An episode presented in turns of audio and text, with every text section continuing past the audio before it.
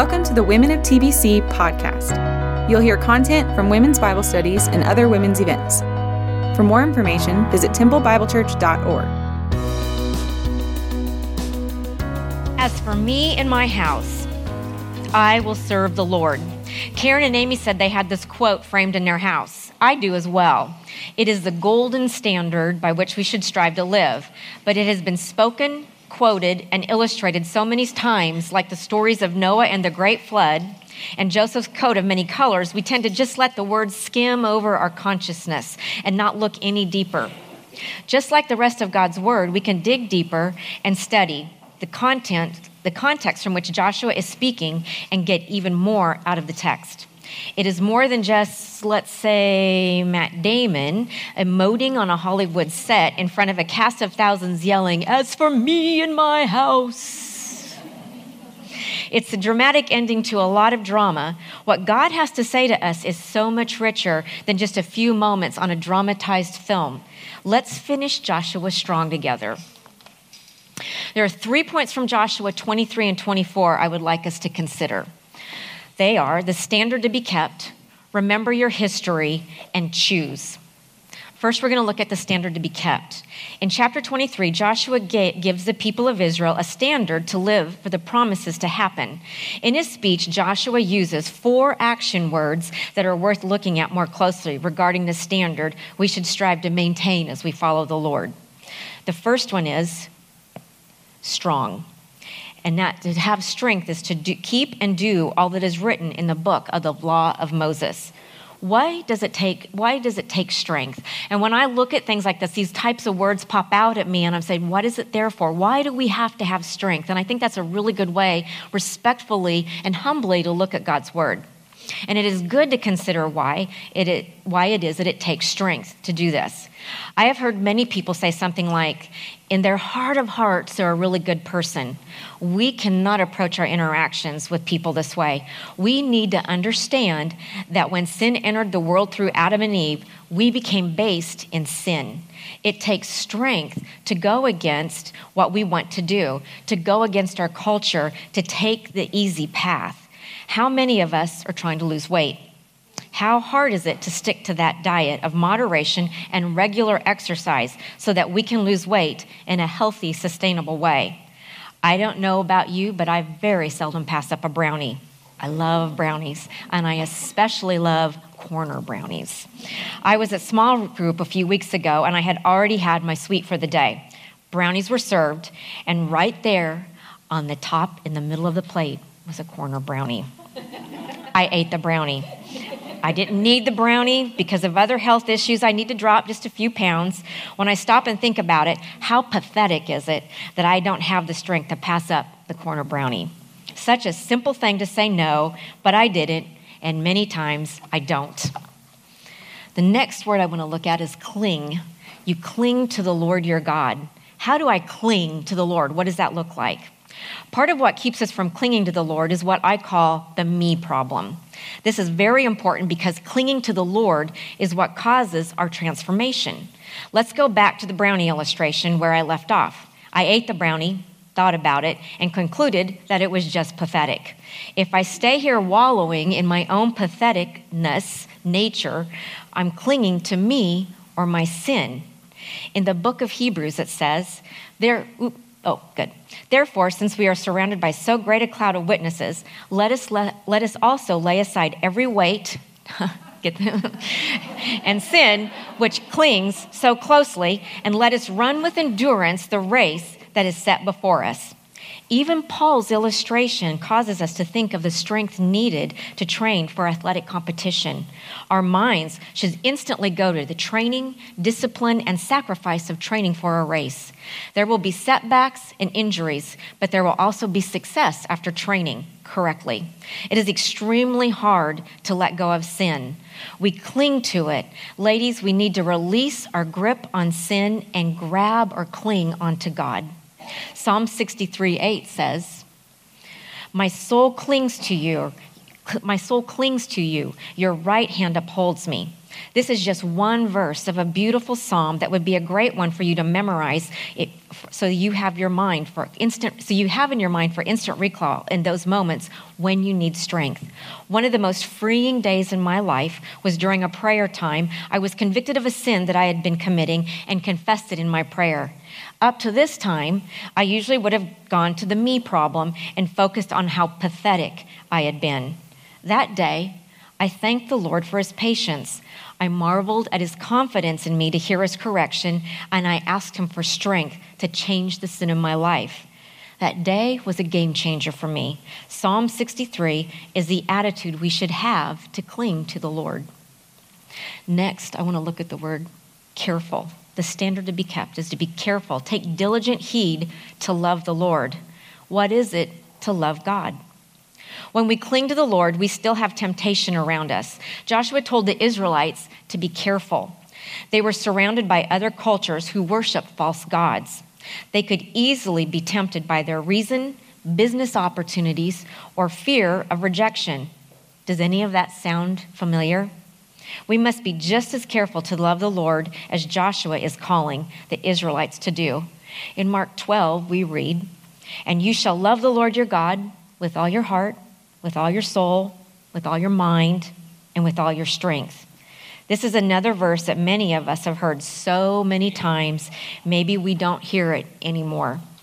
Have you checked yourself against the four directives given in this verse? What does it look like in your life to love the Lord your God this way? If I practice the discipline of not eating the corner brownie because I have decided to lose a few pounds, the discipline I develop in this very small thing will help me to train to be more disciplined when it matters more. When I want to honor the Lord, I love with everything I am, with when I honor him by living a consistent life that brings him glory, even when the world mocks me for doing so. And finally, in this section, know with certainty your God will drive these nations out but, will, but they will be a snare to you. Why should I trust God to do what he says he's going to do? That was my question for this directive given by Joshua. When we answer this question, we need to be careful. In order to place our trust in someone, we need to know them. Who is God, and how do I know him better? Be especially careful of starting your definition with, I think. We know who God is by doing God's word.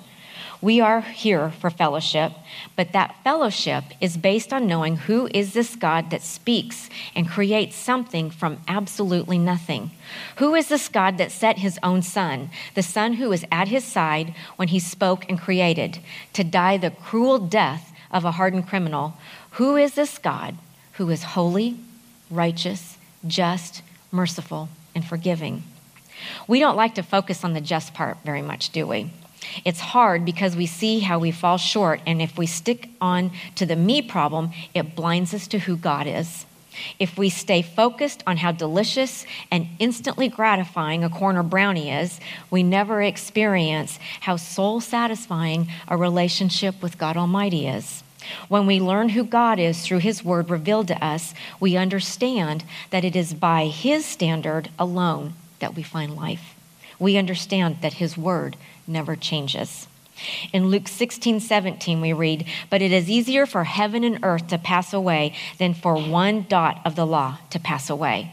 And in Romans 11, 22, note then the kindness and the severity of God. Severity towards those who have fallen, but God's kindness to you, provided you continue in his kindness.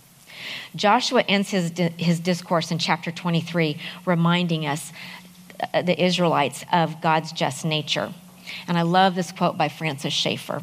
So at the end of his life, Joshua was insisting, as he had practiced, that the blessings depended upon whether or not the people kept commands. Once we depart from this mentality, we are on totally shifting sand. God's word, the Bible, is a rock, something solid and immovable. It gives us moral absolutes rather than situational, relativistic ethics. The next section I wanted to pull out of this is remember your history. Have you ever heard someone derisively discount something someone else has said by saying, that's ancient history? Why are we spending all this effort learning about the book of Joshua? It's history, and I think this does, um, it does qualify as ancient history. Why does Joshua begin his final speech to his people reviewing their history one more time and a history that they probably knew very well? By studying, remembering, and honoring our spiritual history, we learn about God's character. And one piece of that is we learn oh, we learn of the one who made a covenant with us. When we study the biblical, rec- his, the biblical record, the history of our church, reflect on the work God has done in our lives, we can see Him. Joshua, in his speeches in chapters 23 and 24, used the history of their people to remind the people of Israel of the Lord's constant presence and to assure them he would continue to be there with them. Just as the Lord promised in 1 9, the Lord God had been and would continue to be with them. Joshua reminds the Israelites continuous provision in verse 7. Josh, Joshua says, You lived in the wilderness a long time. Dale Ralph Davis says this What a load is packed into that phrase, you lived in the wilderness a long time. Half of Exodus and all of Numbers are compacted into these words. Their mere survival from Egypt to Canaan was nothing less than one long miracle. Do you think about that? Every morning they stepped out and they walked on manna, all of the food that they needed. Another saying that tends to be negative when looking at history is we say, You're looking at history with 2020 vision. Yes, that could be a good thing too. But we could look at history correctly. Well, we have to look at history correctly to have that 2020 vision and not see things from a myopic point of view. We tend to look at those people listed in the Bible as if they have some special source of goodness that God gave that got God's attention. We don't acknowledge Abraham was a pagan, Jacob was a cheating little liar. Why do I always picture Jacob as a short little man with a gimpy walk? Moses was a coward, and Rahab was a prostitute by today's definition, modern definition. Why must we constantly diminish God for what he does for us? Yes, these folks were not up to God's standard, and that's the evidence we should see from learning our spiritual history. God can use even them to do his work in such an incredible way. John Newton understood, and that is why we have the beloved hymn Amazing Grace. He went from being a brutal slave trader, and let's not mince words here. He went into another country, kidnapped people from their homes, transported human beings as animals, and sold them.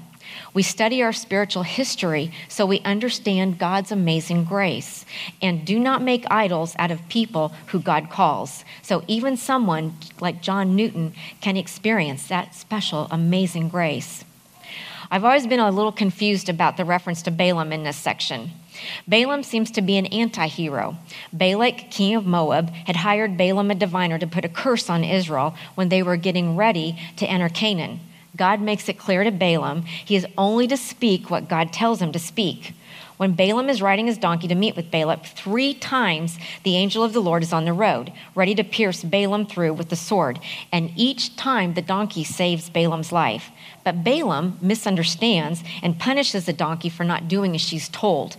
The last punishment, punishment being an abusive beating. The Lord then opens the donkey's mouth and she says, what she has asked, what she has done to deserve such a beating. And I love the way um, Davis, once again, I'm going to quote him, how he succinctly ends this up and has some great conclusions. Then, as Yahweh had opened the ass's mouth, he opened Balaam's eyes, and Balaam saw he was within an inch of death. Here is the real irony. Balaam is the diviner, the seer, the one who perceives, yet it was the ass who saw the angel of Yahweh while Balaam did not. The dumb ass was sharper than Balaam. Though some may take offense, we can truthfully say that the point of the narrative is that Balaam is the real ass. Remember, donkeys are not known for their lack of intelligence, they're known for their stubbornness. Ladies, how many of us are stubborn? Another thing we learn about God is he is absolutely trustworthy. Do you live and think like you believe this? Do you pray when things are going well, or do you only pray when facing challenges and start throwing out prayers of desperation? We know in this world we are going to face challenges. When my husband retired from the Army four years ago, a very popular buzzword was resiliency. The soldier is very, that soldier is very resilient, was a compliment. Soldiers and spouses in leadership had resiliency training, but we still had to choose to be resilient when once again orders came through and we were packing for another PCS or another deployment. I had to choose what kind of wife I was going to be a big girl or a big baby, a victim of circumstance or an encourager. I wish I could tell you I was always a great wife to my soldier. The truth is, sometimes I was, and sometimes I wasn't. It always had a direct correlation into whom I put my trust. When I put my trust in the Lord, my success was His glory. When I put my trust in myself, it was to my shame and the Lord's disappointment. The author of Hebrew teaches that the life of faith and following will not always be easy or have reward honored by this world. And what more shall I say? For time would fail me to tell of Gideon, Barak, Samson, Jephthah, of David and Samuel and the prophets who through faith conquered kingdoms, enforced justice, obtained promises, stopped the mouths of lions, quenched the fire, power of of fire, escaped the edge of the sword, and were made strong out of weakness, became mighty in war, put foreign armies to fight, flight, Women received back their dead by resurrection. Some were tortured, refusing to accept release so that they might rise again to a better life. Others suffered mocking and flogging and even chains and imprisonment. They were stoned, they were sawn in two, they were killed with the sword. They went about in skins of sheep and goats, destitute, afflicted, mistreated, of whom the world was not worthy, wandering about in deserts and mountains, in dens and caves of the earth. James also has excellent insight. Is anyone among you suffering? Let him pray. Is anyone cheerful? Let him sing praise. Is anyone among you sick? Let him call for the elders of the church and let them pray over him, anointing him with oil in the name of the Lord. Lord, or, ladies, this hit me hard. Um, the British say gobsmacked when I was preparing. Maybe we shouldn't be so quick to ask, why do these bad things happen to us? But rather, we should ask why does a God who loves us so much have to go to such lengths to reach us? Why do we continue to grieve him? The part of history we should, the other part of why we should know our history is the history of the Bible is based in reality. Remember your history because it is based in time space reality. It really did happen. This was true in Joshua's day. The birth of Isaac to parents who were too old, the plagues in Egypt, crossing the Red Sea on dry ground, the manna provided. Joshua gives this exhortation as well. Now, Jesus did, or I'm sorry, John gives this um, exhortation as well. Now, Jesus did many other signs in the presence of his disciples, which are not written in this book, but they are written so that you may believe that Jesus is the Christ, the Son of God, and that by believing you may have life in his name. The miracles of Jesus were not done as a circus sideshow. They were done as evidence that the Lord God not only created all that we see from nothing, they were performed openly in front of witnesses. Those witnesses gave testimony, and that testimony is recorded in, to our benefit today. Joshua reminded the Israelites of the historical realities on which their faith rested. Biblical faith is rooted in what may be what is seen by the eye and heard by the ear. This is important to remember in our Western way of thinking when we look at history. Greek thinking will rationalize events. Why did they do what they did, and what was the consequence? Hebrew thinking demands a much tougher reality. Hebrews demanded reason as well as that which is rooted in time and in the time space stories recorded in the Bible. It really did happen. Greek gods explained away why things the way they were, they, why they were the way they were.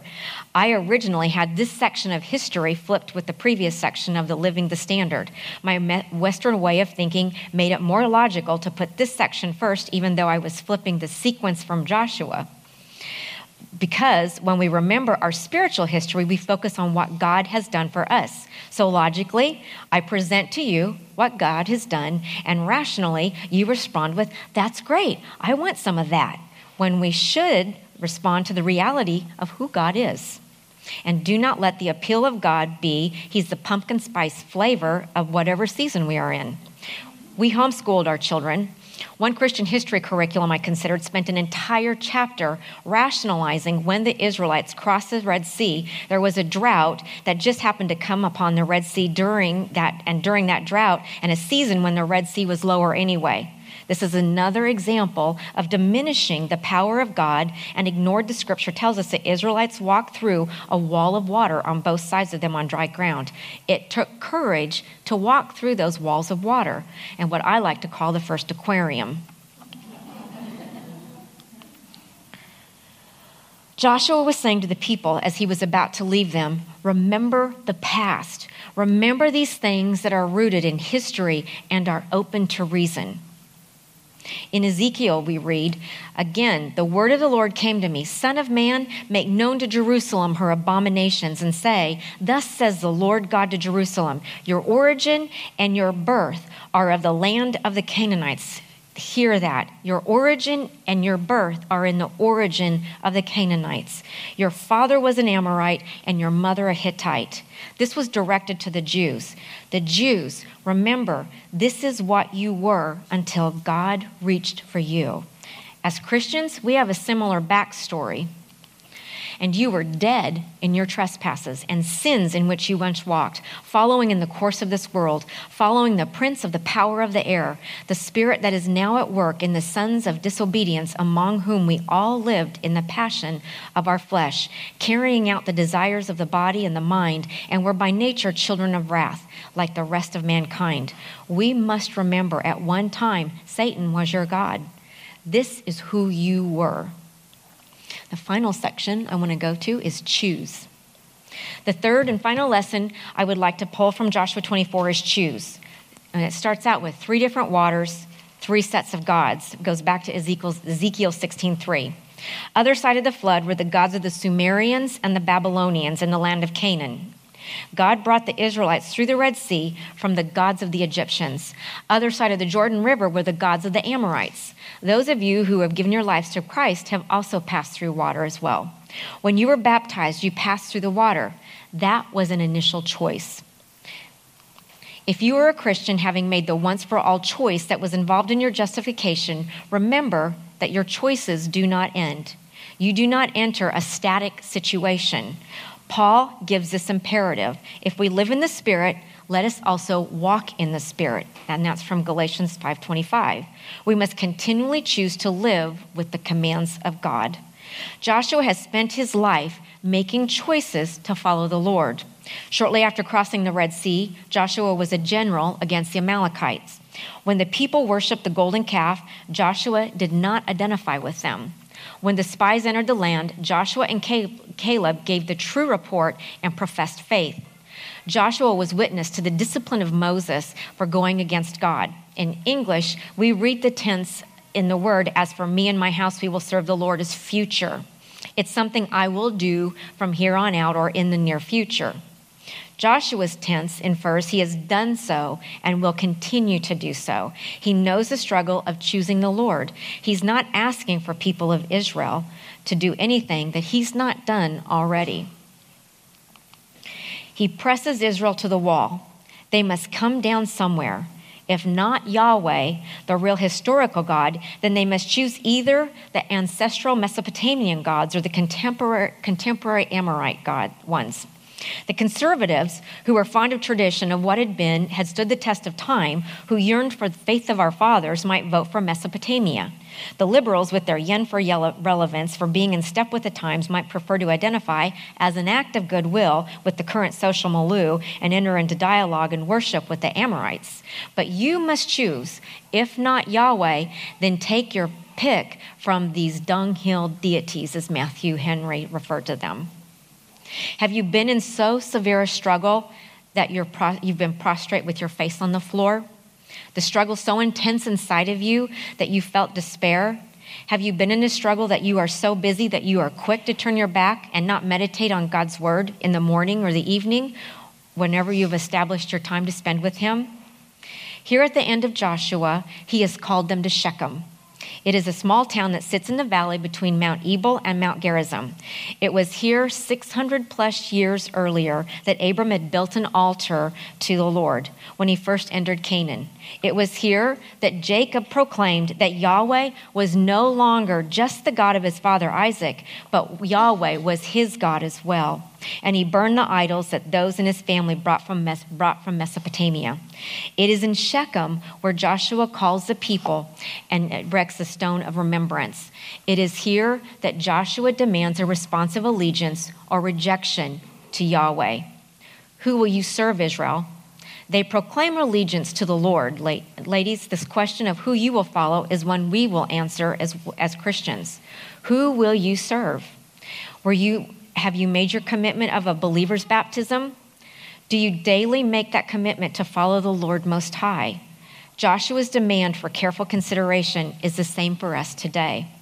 In Luke 14, it says, If anyone comes to me and does not hate his own father and mother and wife and children and brothers and sisters, and yes, even his own life, he cannot be my disciple. Whoever does not bear his own cross and come after me cannot be my disciple. For which of you, desiring to build a tower, does not first sit down and count the cost, whether he has enough to complete it?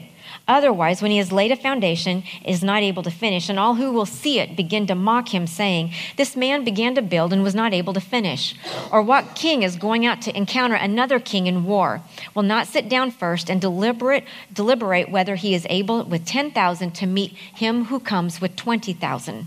And if not, while the other is yet a great way off, sends a delegation and asks for terms of peace. So, therefore, any one of you who does not renounce all that he has cannot be my disciple. Francis H. Schaeffer issues this challenge What are your gods of Ur? What are your gods of Egypt? What are your gods of the Amorites? What are your gods? What gods did you leave when you made the great first choice to become a Christian? We continue to follow in a reasonable, carefully counting the cost, and it is before the Lord and to the Lord God alone. Those are God's terms. Do you balk when Jesus says you must hate your family? God doesn't.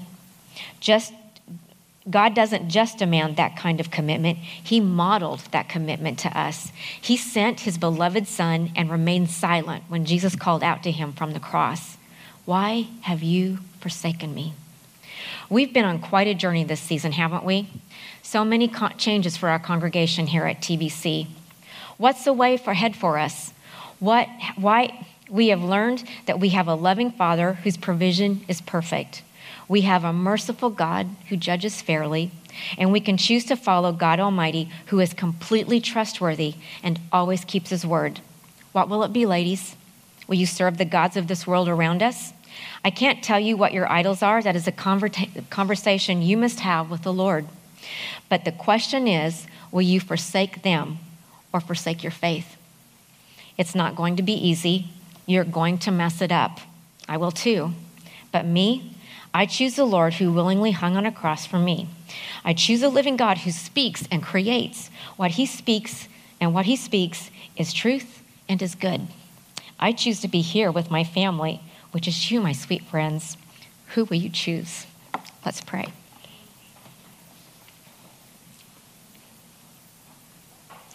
Father God, I thank you so much for your tender mercies, for your word, which is true then and it is now. I thank you, Father, for your diligence, your, your steadfastness. I thank you for your spirit, which is such a precious gift to us, that in spite of faltering, stumbling lips and, and, and things that are spoken imperfectly, your spirit can, can get that truth through of what needs to be gotten through, and, and it is to your glory. Father, you are good, you are right, you are true, you are merciful. And I ask that as we go from here, that we take this message out to a very lost world who is in desperate need for that same truth, that we are able to find sweet peace in here to this morning. You are good, Lord, and it is to your glory that all has been said this morning. All this I pray in your name. Amen.